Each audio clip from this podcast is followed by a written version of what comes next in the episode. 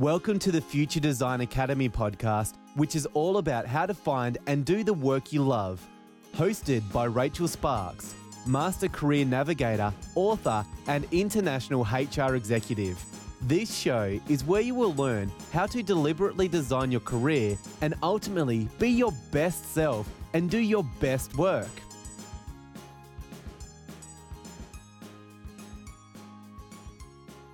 Welcome back to the Career Navigator coaching program. This is Rachel Sparks, your Career Navigator, and we're up to lesson nine Master Your Communication. So, we are on the third module of this program, whether you're in the annual program or you've opened it all up, which is very, very exciting. So, why are we mastering our communications and what communications are actually involved? So, what we're talking about is all the ways that you're emailing, your phone calls, your LinkedIn messages, writing articles and blogs, your networking, your coffees and informal one on ones, and how you speak and communicate within those forums. So, why is it important to master these things? Well, mainly because no one's doing it very well. It enhances both your positioning and your promotion, and it really cracks open the hidden job market. So, I want you to take a look at this wheel and it looks quite familiar based on the recruitment strategy um, that you might have thought about in a previous module. So on the x-axis there's people you know or in, in your market or your key people of influence. I want you to think about when you're communicating with these people, there's people that know you uh, in this area here, and there's people who don't know you. And there's also people who know what you do, and there's people who don't know what you do. So up the top, when we're communicating with these people, um, when they know what you do, then that's really an area for promotion.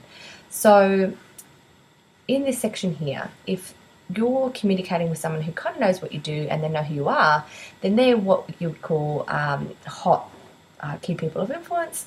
So, your communication is going to be slightly different. So you're, you're going to be speaking to them on the phone and you're going to be having formal one-on-ones, as in coffees um, and catch-ups with them in a, in a formal way. So your communication is going to be slightly different in that way. If the people that you're communicating with in that area know what you do, but they don't really know who you are, so maybe they're looking at your LinkedIn or you're positioned at a speaking event or something like that, then they would be more of a warm communication person. So you might communicate with that person on LinkedIn or perhaps email, and that would be a better way to communicate with them. Um, I'll talk a bit later about exactly how to communicate via these forums, uh, but this is a, a, good way into understanding how to communicate with your people based on whether or not they know you and whether or not they know what you do. Down the bottom here is more of your positioning type activity when you're communicating. And positioning type of activity includes things like uh, writing articles, broadcasting information about what it is that you actually do. Because the major problem is that they don't know what you do. They might know you, so in this area here, they know you, um, but they don't know what you do. So this might be um, you might see them at an informal event, so that might be at a barbecue or a dinner or a school function and they know who you are, but they don't know what you do. And so you want to be thinking about the way you communicate about what it is that you do because they could be a key people, uh, key person of influence for you. And of course, a, a networking event or a networking event um, from my spelling, um, then that of course they've met you, but they don't know what you do. So again, you want to be thinking about um, talking about what it is that you do to position you for that next role. And then you've got this area here, which is a very cold um, uh, key person of influence. You've got no relationship with them, they don't know what you do, and they don't know you at all. So there's a way to warm up that person via communication, a communication strategy via LinkedIn, and using articles, which means blog articles that you write, and you only need three of them, so don't freak out. And I'm going to teach you how to do that in the next page. Okay, so this is basically what you do when you identify those key people of influence and you now have a communication strategy for them. So you might have identified that you want to work at a large telecommunications organization, and some people you know, some people you don't know. So you divide those people up into these areas. If they are people you know and they know what you do, then you want to get them on the phone. You want to meet them face to face.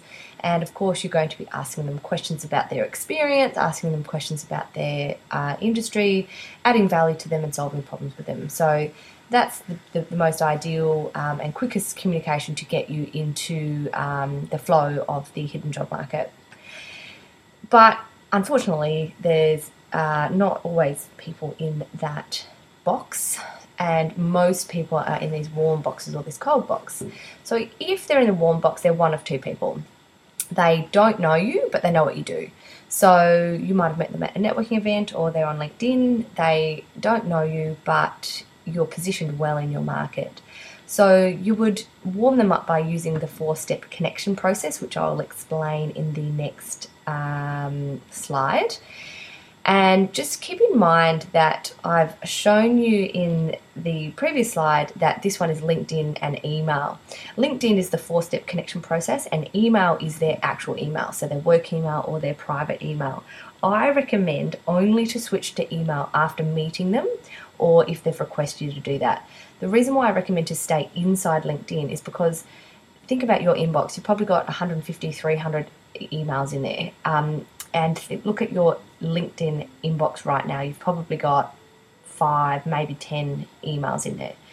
When you do go to LinkedIn, you read your emails. So when you appear in your LinkedIn inbox or appear in another person's LinkedIn inbox, you're just more likely to be read and you have more impact. So just stay inside LinkedIn when you're warming up um, your communication with a key person of influence. So, if they don't know you, just use that process, only switch after you've met them. And if they know what you do, but they haven't met you before, same thing. Just focus on educating them about your skills and business problems you solve. And I have a process that does both of those things and also focus on the what's in it for me factor. So, not just what's in it for you, as in what's in it for them as the key person of influence. Um, the cold person, so this is somebody who has never heard of you and they would have had no idea what you do, so maybe you're not positioned well in your industry. You would use the same four step warm up connection process, which I'll go through in the next slide um, which basically talks about this. And some of the tips are personalizing the invites, giving them articles of interest to them, sending them articles written by you, and sending them call to actions, which is hey, let's catch up for that coffee, or hey, let's go meet at a meetup, or let's go to this networking event. But you can't do that until you've warmed them up. So, how do we warm them up? Good question. Uh, we do that with communication.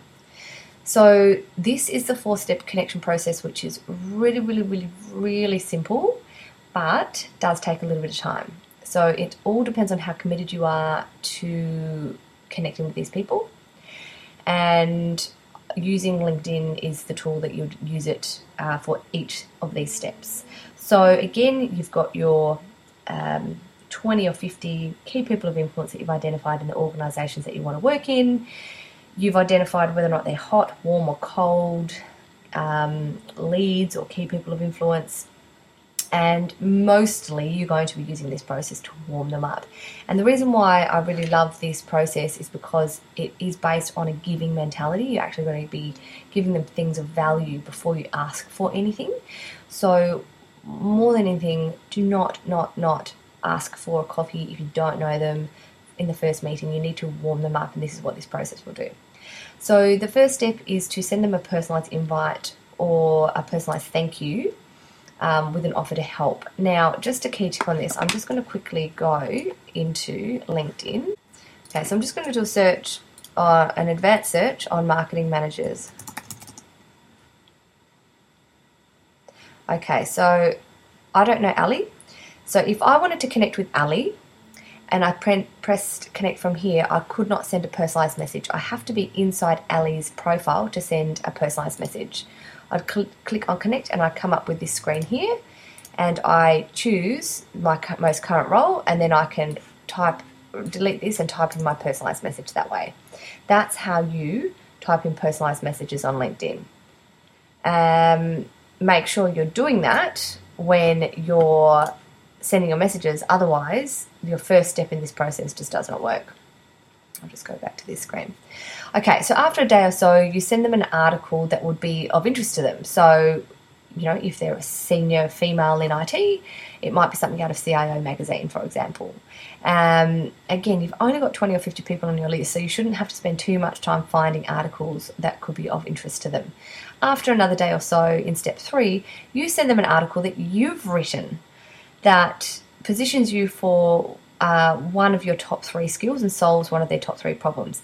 Now, actually, in the next module, which is LinkedIn, uh, setting up your LinkedIn profile, I have written a workit sheet which helps you brainstorm your top three skills and their top three problems of your key people of influence, and talks you talks to you about um, creating those three articles inside LinkedIn. So make sure that you do do those three articles because they really, really, really position you um, well inside your profile and will be used as this four step connection process as well.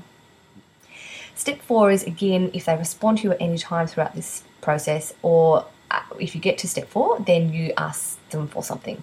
So this is when you ask them, hey, you know, um, I've sent you a bunch of stuff. We're really well connected. Um, you know, you're a really well respected person. I'm thinking of getting into this XYZ organization. Can I um, grab you for a coffee for 20 minutes on Friday or over the next couple of weeks to discuss your experience at, you know, the company that you work at or the industry that you work in? Um, you should be able to warm them up this way. Sometimes it works, sometimes it doesn't. You've just got to leave it to statistics sometimes, but this is a great way to warm up your key people of influence. Okay, so there's other communication areas other than the ones that I've talked about in this module. Of course, communication includes what you say inside your resume, what you say inside your cover letters, and that includes your LinkedIn profile. But the next module goes through your LinkedIn profile in depth, including optimizing your profile, including all the basic settings that you should have on LinkedIn so that you can reduce time and manage all of your communication in one way. There's also, um, just before I get into follow ups, there's also interviews and huge, huge, huge part on um, communication. I will cover interviews in, I believe, the last module of this whole section, and I think that the STAR method sucks, and I will teach you a really, really, really simple way to answer any question that you ever get asked in an interview so you can absolutely nail it using a method of storytelling. And then we've got phone follow ups or email follow ups after you've applied for a job or after you've been for an interview. I've actually included uh, scripts for all of these four steps and for these interview follow ups or follow up, you can use the same script when you're following up for a role uh, in this module. Now, as a recruiter who recruited for 12 years and a HR manager in the technology industry, I had thousands and thousands and thousands and thousands of applicants for roles. Not many people actually called me or emailed me after an interview or after they'd applied for a role, but let's just talk about applying for a role in particular.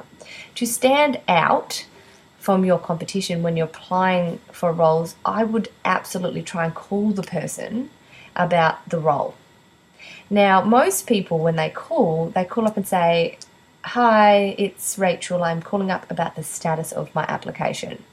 Or I'm calling up to find out more about the role. Now, if you don't know this person, don't ask that because they're not there, unless they've said that they're there, to tell you more about the role. They're there to fill the role quickly. So, what you want to do is if you've done enough research on and read that job ad properly, and you know yourself and what you're looking for, you want to tell them why you're suitable for the role because they want to fill the role as soon as possible. So, the script that I've given you in the downloads for this module basically follows Hi, I'm Rachel. I'm calling about XYZ role. I'm excited about the role because of this reason, and I'm suitable for the role for this these three reasons. And I have all of the experience that you're looking for, or the top three, you know, uh, things that you're looking for in the role. I'm available to, for interview on XYZ days, and you can contact me on here's my phone number. So that is basically the script, and it's the same script that you'd be using if you're leaving a message. It's the same script you'd be using if you're talking to them, you know, live. It's the same script that you'd be using in an email to follow up an application or to follow up an interview as well, just reconfirming that you're uh, excited about the opportunity and why you think you're suitable for the role. So, if you can just tweak that little piece of uh, communication in your job application process, then you'll notice a huge improvement in your um, uh, in, in new landing roles. So please take that on board and use the scripts that are attached for the four-step communication, uh, four-step for the four-step connection process and for the follow-up script as well. If you've got any questions, I look forward to speaking to you in the forums. And best of luck with this communication part of your masterclass. And I'll see you on the other side. This is Rachel Sparks. Love your work. Thank you for listening to the Future Design Academy podcast. We believe that everyone can design a career that aligns to their unique passions and talents and find the courage to take that path. We hope that you have enjoyed the show and will take action to apply something learned today so that you too can find and do the work you love. Don't forget to subscribe for more inspiring and practical episodes from Rachel and the Future Design Academy. If you are interested in working with Rachel to be your best self and do your best work and are ready to design the career you really want, then please head to www.futuredesignacademy.com and check out her online and group coaching programs today.